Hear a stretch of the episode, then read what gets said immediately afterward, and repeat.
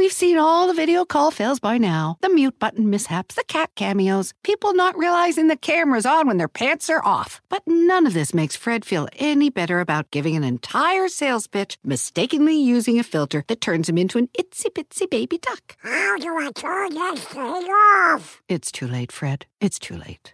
When you realize it's better to do business in person, it matters where you stay. Welcome to the Hilton Garden Inn, Fred. The meeting room is right down the hall. Hilton for the stay. Hear that? That's the sound of my just got a payment worth three months of payroll face, also known as my pay face. It happens when I can accept credit and debit cards, bank transfer, and mobile pay with Intuit QuickBooks. That's payments made easy.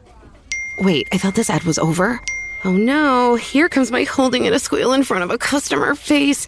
And my, whoa, getting paid twice as fast face. Thanks for that, QuickBooks. QuickBooks Payments account subject to eligibility. Twice as fast based on customer use comparison from August 2019 to July 2020. This is Miami's own DJ EFN, co host of the Drink Champs podcast on the Black Effect Podcast Network and iHeartRadio. Every week, N.O.R.E. and I sit down with the most legendary artists, producers, and icons in the music industry and the culture at large. So if you like to hear some legendary stories, learn some hip hop history, or just want to have a good laugh, make sure you go to subscribe to Drink Champs on the iHeartRadio app, Apple Podcast, or wherever you get your podcast.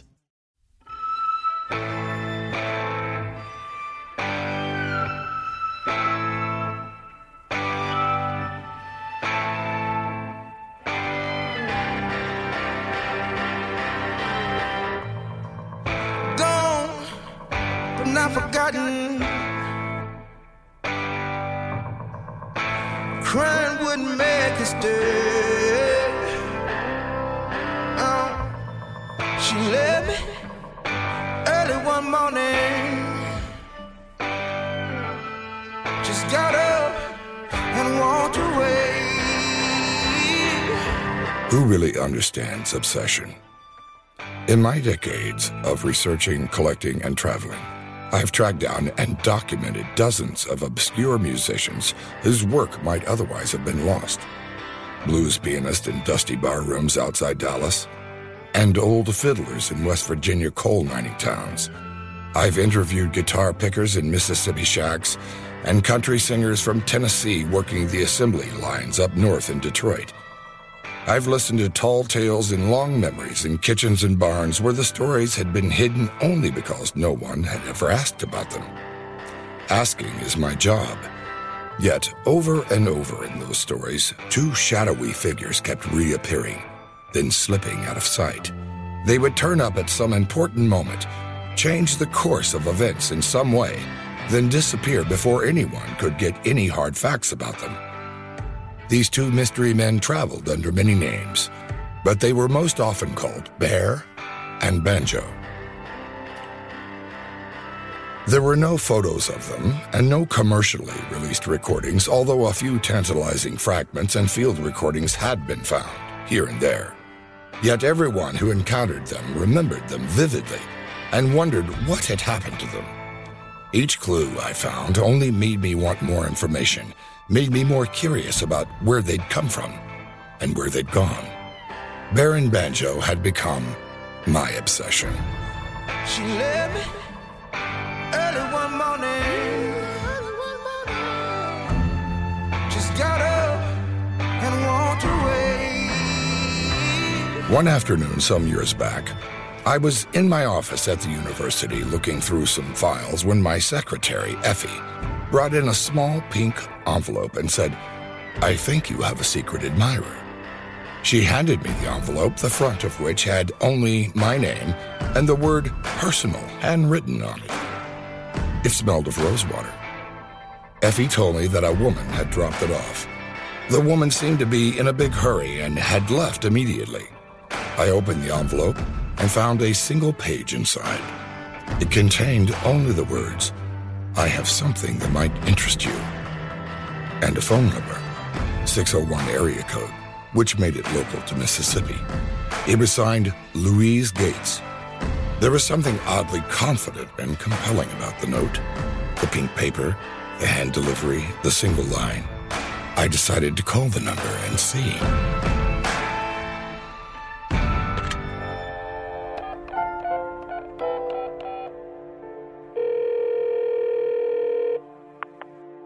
Fast.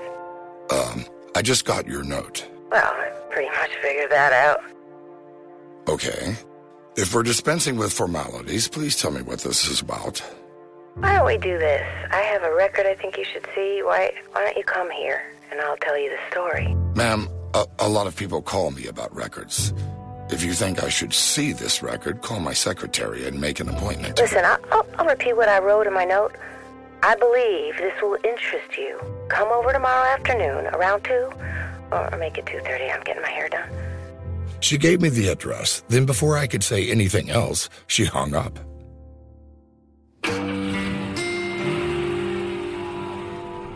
The next day, I headed out west on Route 8 towards Interstate 55.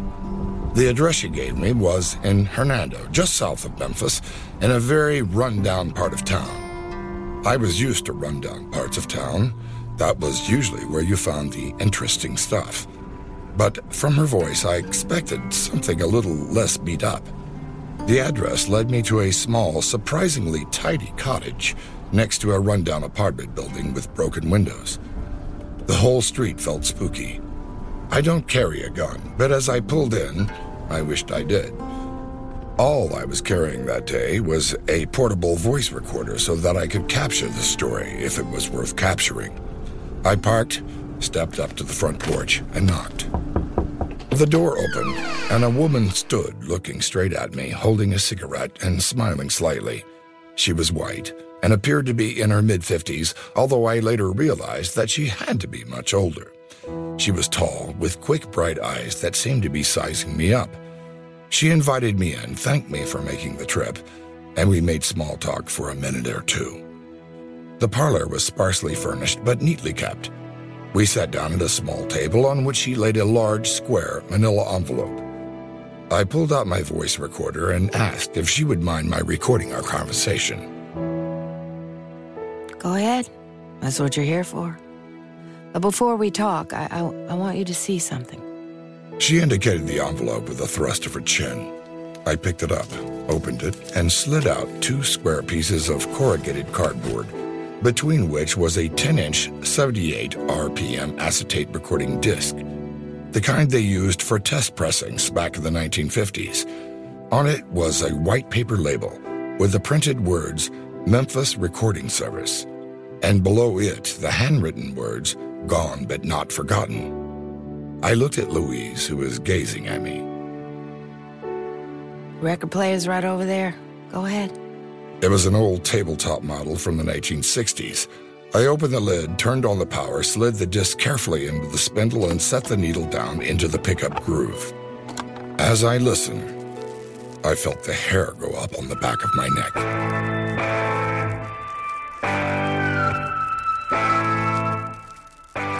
I had heard that voice before, only a couple of times over the decades on private recordings, but it was not a voice I could forget. It was Bear himself. When the record was finished, I sat there stunned for a few seconds. Then I turned on my voice recorder and said, Maybe you better tell me about this. I could tell by your expression you already know the most important part. Where do you want me to start? How did you come into possession of this record? It was a gift from the singer. Kind of a third hand gift, if you want to know the truth. You knew him? You knew Bear? Yes. And his sidekick, too, Banjo. Please, um, please tell me as much as you can remember. You're from Memphis? Not originally. I was raised in Jackson. White glove stuff. We had servants. Belonged to the country club, all that. My parents were very upwardly mobile. Snooty is the word. I guess today they'd call it white privilege. When I was a teenager, I started slipping off down to Farish Street and those little saloons. I was just crazy for music, blues mainly. It didn't sit well with the family, you could say. When I graduated high school, they shipped me off up north, to Sarah Lawrence College in New York. They thought that would get me out of harm's way. It wasn't exactly a convent.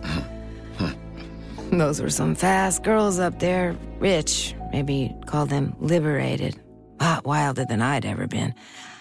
It was like they were getting out of their system before they settled down with some rich guy in Connecticut, but I couldn't get it out of my system. I was dating a musician in Harlem and I, I got in trouble. I, I came back down home to get myself taken care of and I just never went back.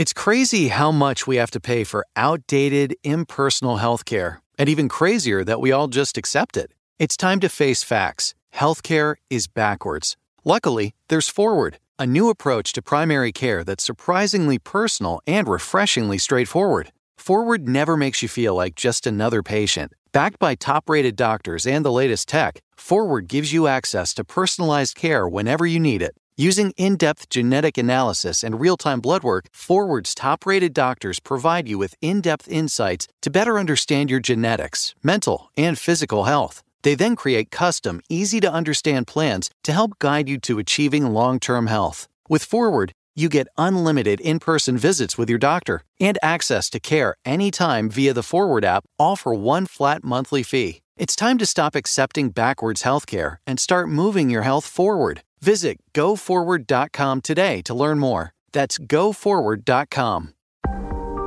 Get ready for a road trip unlike any other. On the podcast Haunted Road, join Amy Bruni, star of the hit TV show Ghost Hunters, for a guided tour of America's most haunted locations and hear from the expert paranormal investigators who've experienced these places firsthand. You'll be in the building all alone and you'll hear conversations down the hallways. It'll be more than one person. When you're in that building, it just really feels like something's just standing over your shoulder. Hear true tales of chilling encounters. Then I saw a full fledged shadow figure stand right in the doorway of the room. And as soon as I pointed it out, you actually saw the shadow run. And discover the dark secrets of our country's most active paranormal sites. Everywhere on this planet where something horrible has happened, it leaves that negative imprint. This place had an atom bomb of negative energy dropped on it. Listen to Haunted Road with Amy Bruni on the iHeartRadio app, Apple Podcasts, or wherever you get your podcasts. Was. Was that Bear? In New York? Oh, no, no. No, indeed. Uh, let me tell the story. A- after I came back down here, I knew I couldn't stay in Jackson. The prospects of me getting married to some country club yo yo were approximately zero for every reason you could imagine. So I, I moved to Memphis. I could type, and I was a quick study, and I got work as a secretary at a law firm, just like the one John Grisham wrote about. But at night, I will go down to Beale Street. W- w- would you like a drink or anything? Oh, no, thank you. Y- You mind if I have one? No, of course not. I knew Beale Street was supposed to be dangerous, but I didn't care. Rough and tumble places, loud music and drinks. Memphis was wild and wide open back then. It wasn't that long after the war, late 1952, and it was like things had shaken loose. Everything was all mixed up together black and white, city folks, country folks. And it's a river town, and river towns are always that way to begin with, just like in Mark Twain. Anyway, one night I went down to the Rum Boogie Club because Howlin' Wolf was playing there, and I loved everything about him. He had a cute little guitar player, sort of like, named Hubert. I sat down at a table after a few minutes, and I noticed a fellow a couple tables away staring at me. That wasn't a novelty for me. Can't tell now, but I was worth looking at back then. This fellow was not what you call conventionally handsome, but there was something magnetic about him.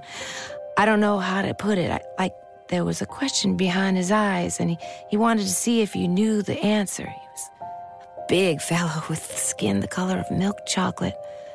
I tried to ignore him and focus on Wolf, but I could feel the side of my face getting hot with this guy staring at me. I thought I might get a sunburn.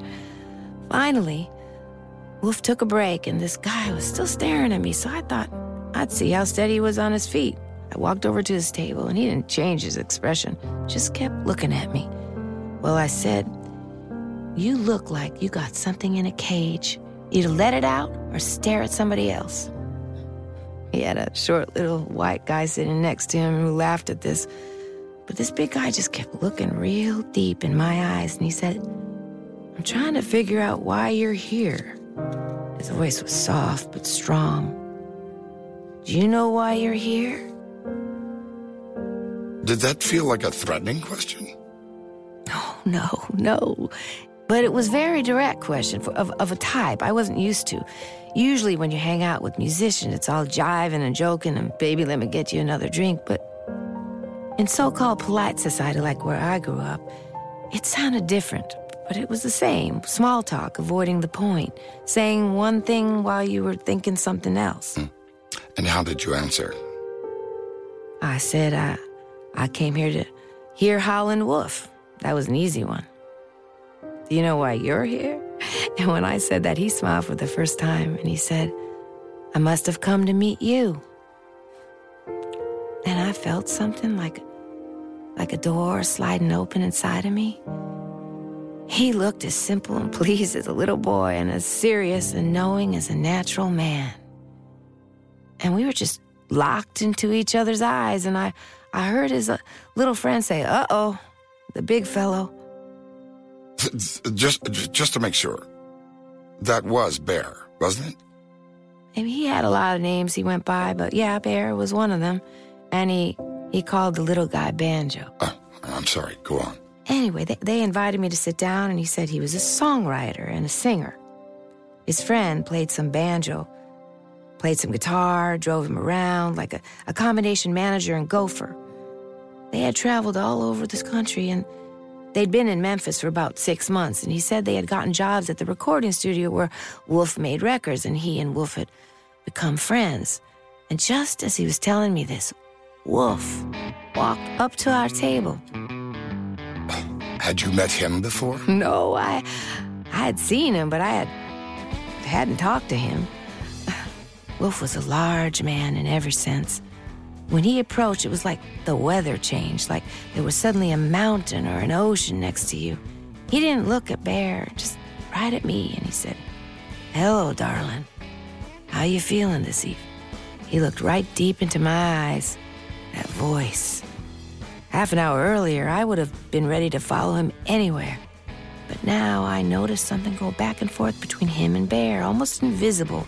And Wolf said, Oh, I see. It's like that. That's good. His whole tone changed. He asked me if there was anything I'd like him to sing, and I had his record of Moaning at Midnight, so I said that. And he said, Have you heard him sing yet? Meaning Bear. I, I said I hadn't had a chance. I just met him, and he said, Boy can sing. He wants me to give him lessons, but he don't need teaching. Then he walked off toward the stage. Uh, what did Bear say? What was his reaction? He just looked kind of shy, maybe even a little embarrassed. Should I go on?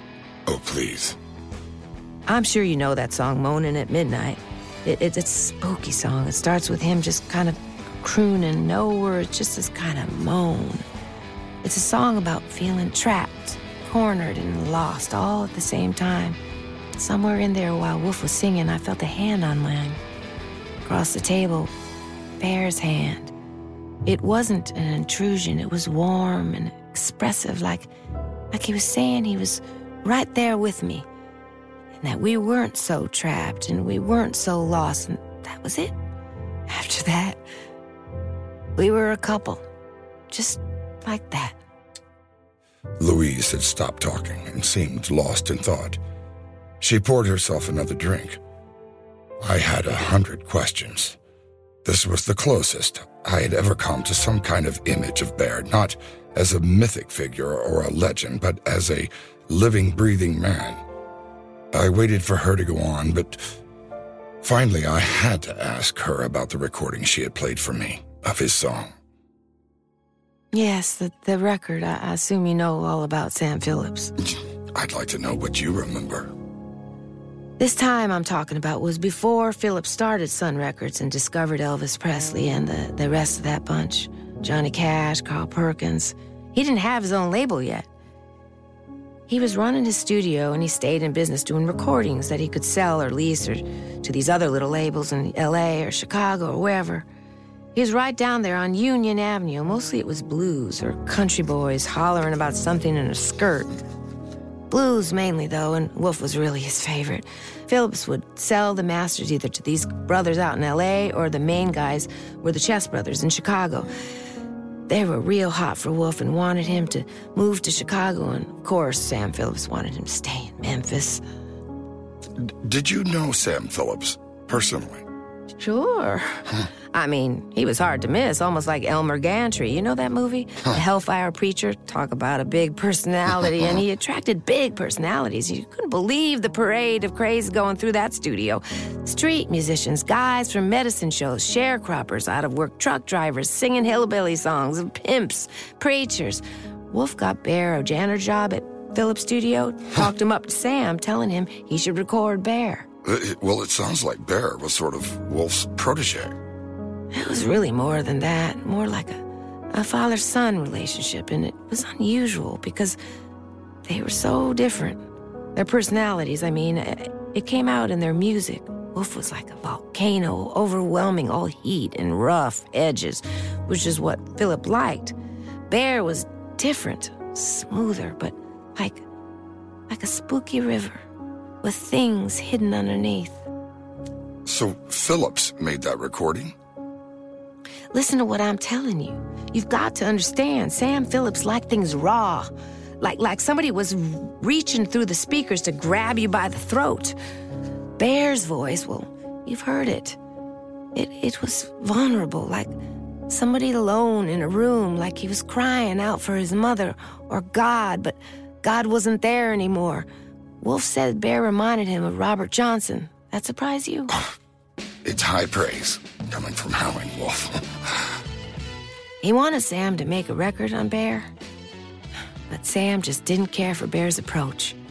It became a source of discord between Sam and Wolf.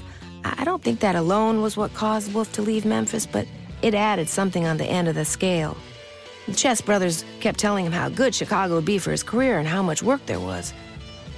How he could be a big star. Wolf put them off for a long time. Wolf didn't like Chicago. Really, just big cities in general. He was a country boy at heart, a big kid. The four of us would go on picnics sometimes. Banjo was like the chauffeur, and we'd go out to the country and down by the river and eat a big lunch. And Wolf would sing and clown, and Bear and I would sit there and laugh, kind of in a world of our own. Wolf would sing gospel songs, which surprised me at first, or pop tunes you'd never expect. If you ever heard Howlin' Wolf sing in the shade of the old apple tree, you wouldn't believe your ears. he could sing very pretty, you know, when he wanted to, but then on the last couple lines, he'd turn it into some kind of low down blues, crack us all up.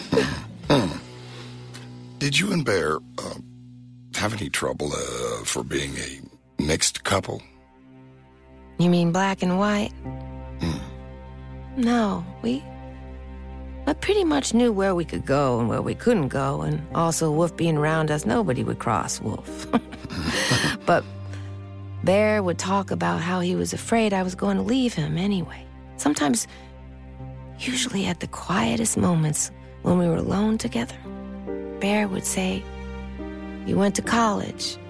You ought to have a nice home, a nice husband, nice kids. Sooner or later, you're gonna leave me. I, I couldn't tell at first if he was being serious or he was just trying to get me to say I'd never leave him, which is what I would tell him over and over, and I meant it. I'm not going anywhere but right beside you, I'd say. And he'd get the saddest look in his eyes. You'll see, he said. I'm writing a song for you. I'm gonna make a record of it, so you'll have it. He said it was called Gone, but not forgotten. It seemed there was no way I could convince him that I was going to stick around. I was a fool. I was a fool in love. What? Why do you? Why do you say you were a fool? Fools only see what they want to see. You know that Doc Pomus song, Blinded by Love? Mm-hmm. Sometimes, if Bear was off with Wolf someplace, Banjo and I would take a ride and I'd kind of spill my heart out. I'd say, How can I prove to him that I really love him? He won't b- believe I'll stay with him. Banjo would get this worried look on his face. I thought he was worried for Bear, but I think he was really trying to warn me. He'd say, Musicians never stay in one place. He's not used to people sticking around. Bear always roams and rambles. I'm the only one who ever stuck with him. I even wondered if he was worried that I was going to take his place. But Phillips, he agreed to record Bear? Eventually. This was sometime right around the end of the summer of 54, I guess, but this, this time Sam had started his own label, Sun Records. Mm-hmm. Finally gave in and let Bear make a demo just to make Wolf happy. Were you there when he recorded it? Oh, no. Bear was very hush hush about it. He never let me come to the studio. Hmm. I never saw him so nervous.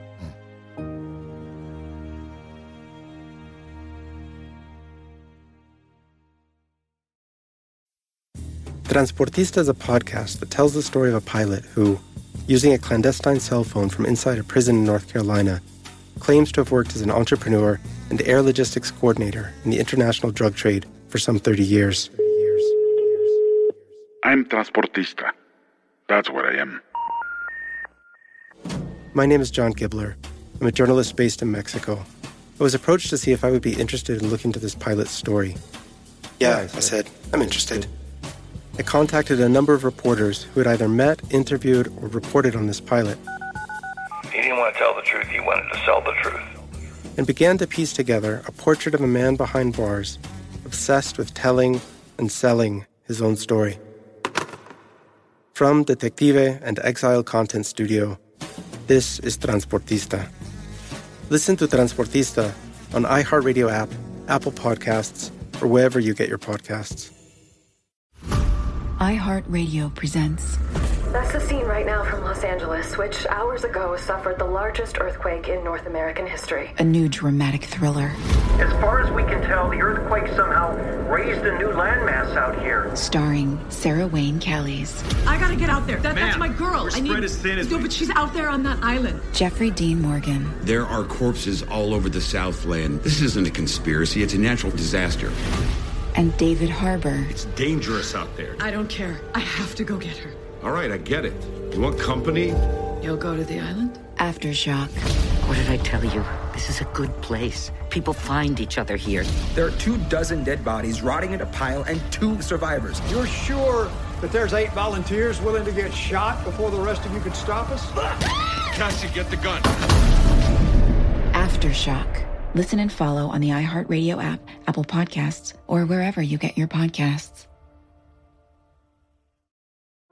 At that time, you'd record, and they had a machine that would make a single copy so you could listen to it before they issued it.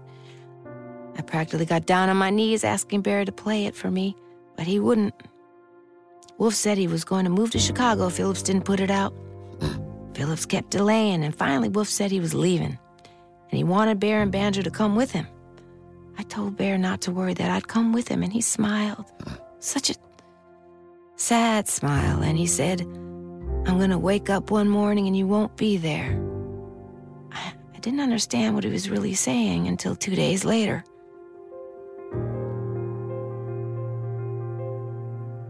What happened two days later? I got woke up by this loud knocking on my door, and I, been up late the night before, and it took me a minute to even get out of bed, put my robe on. The knocking was real insistent, and I hollered out something like, You'll wake up the whole neighborhood. And when I finally got to the door and opened it, Banjo was standing there looking at me like he had heard some awful news, a scared look. And he handed me that envelope you opened up earlier and pushed it at me.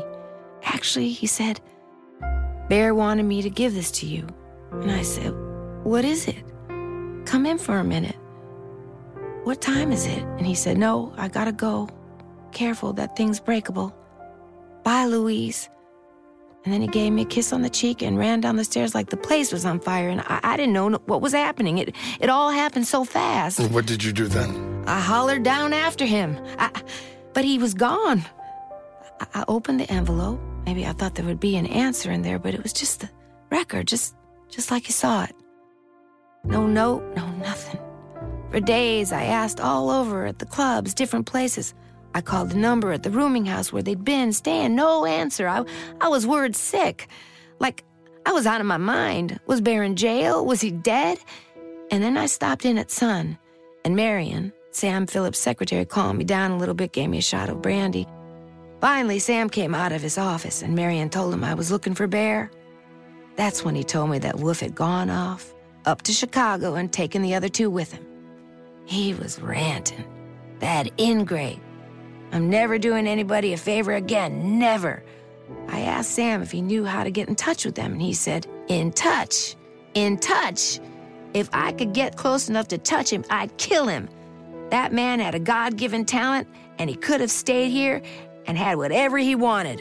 And I said, I said, You mean bear? And he looked at me like I just said snakes were spiders. And he said, What? I mean wolf. Bear might have a future as a janitor. I was furious. I said Wolf thought he was great. Wolf loved him. I was on the verge of tears, truth to tell. Sam started in ranting again, and I just turned and walked out onto Union Avenue.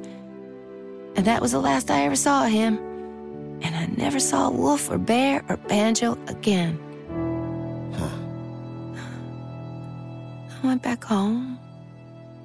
I, I didn't know where to put myself. I, so I, I pulled out that record and played it for the first time.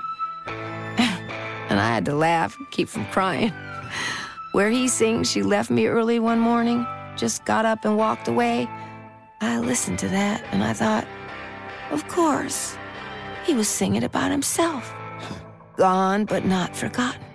He was the one who was going to be gone, like every other musician, but the whole time he was telling me I was the one who was going to leave him. And that's how he wrote the song, putting it on me. What is it with men? They can't be satisfied.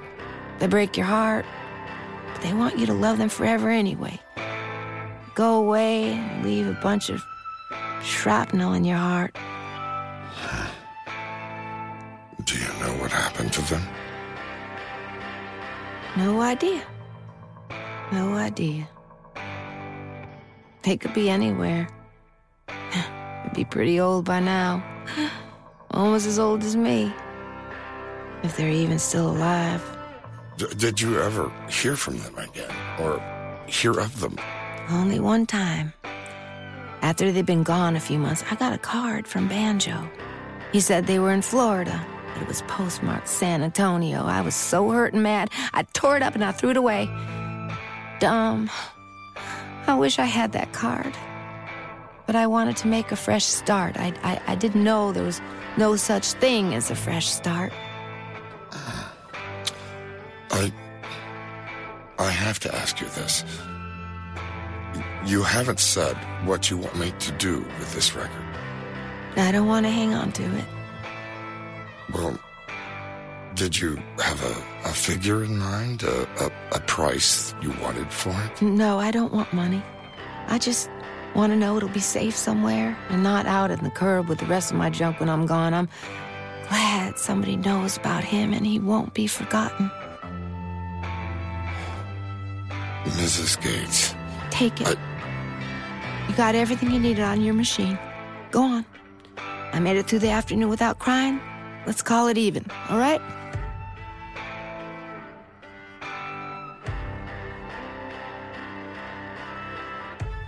I shut off my recorder and thanked her as she almost pushed me to the door.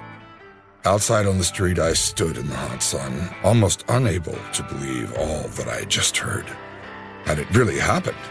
I was holding the envelope with the record. I drove back to Oxford. Then, about a month later, I called her again. I had a few more questions, loose ends in the story I wanted to tie up. Her number had been disconnected. I drove to Hernando the next day to her house, but it was as empty as if nobody had ever lived there. I had no way of tracing her. She had disappeared into thin air. I even wondered if I had imagined the whole thing, but I had the recording of the interview, and I have the record sitting right on my desk. To this day, I often wonder where she went, and I had to admire her. She was gone, but she made sure she wouldn't be forgotten. Tonight's episode was written by Tom Piazza. Baron of Banjo was created, executive produced, and directed by Jingle Jared. Executive produced by Dennis Quaid, T Bone Burnett, and Jason Pooh Bear Boyd. With original music by Jason Pooh Bear Boyd and Jingle Jared, as Baron of Banjo and T Bone Burnett with lyrical contributions from Bob Dylan. All music from Baron Banjo is produced by T Bone Burnett, and all episodes edited by David Gouin. Additional score by Jeff Peters and Jeff Judah. Story editing by Connor Ratliff and associate produced by Emily Bolcom. Produced by Tom Piazza, Noel Brown, Brian Wallen, Jesse Corwin, and Dan DeMoe. Co-produced by Rosanna Arquette. For episode music, please visit the iHeartRadio app or wherever one finds good music.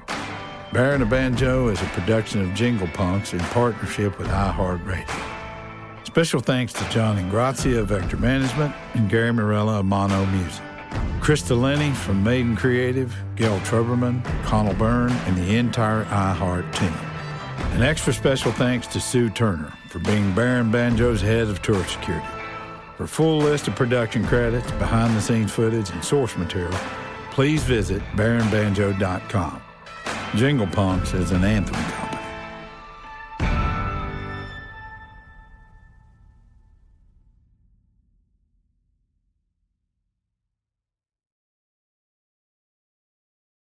Drugs. Almost everyone uses them, and everyone has an opinion about them. I'm Ethan Nadelmann, host of the new podcast Psychoactive. I'll be talking with scientists and politicians, celebrities and activists about all things drugs. You know, I think ecstasy saved my marriage. Why do we have receptors in our brain that fit molecules made by poppy plants? Psychoactive is out now. Listen to Psychoactive on the iHeartRadio app, Apple Podcasts, or wherever you get your podcasts.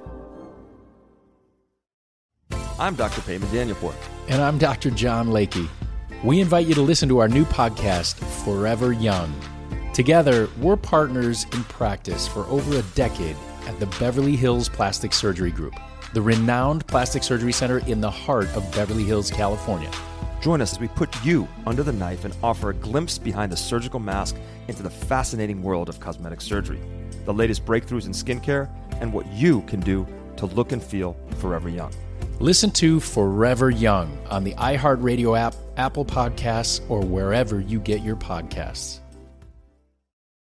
We've seen all the video call fails by now the mute button mishaps, the cat cameos, people not realizing the camera's on when their pants are off. But none of this makes Fred feel any better about giving an entire sales pitch mistakenly using a filter that turns him into an itsy bitsy baby duck. How do I turn this thing off? It's too late, Fred. It's too late.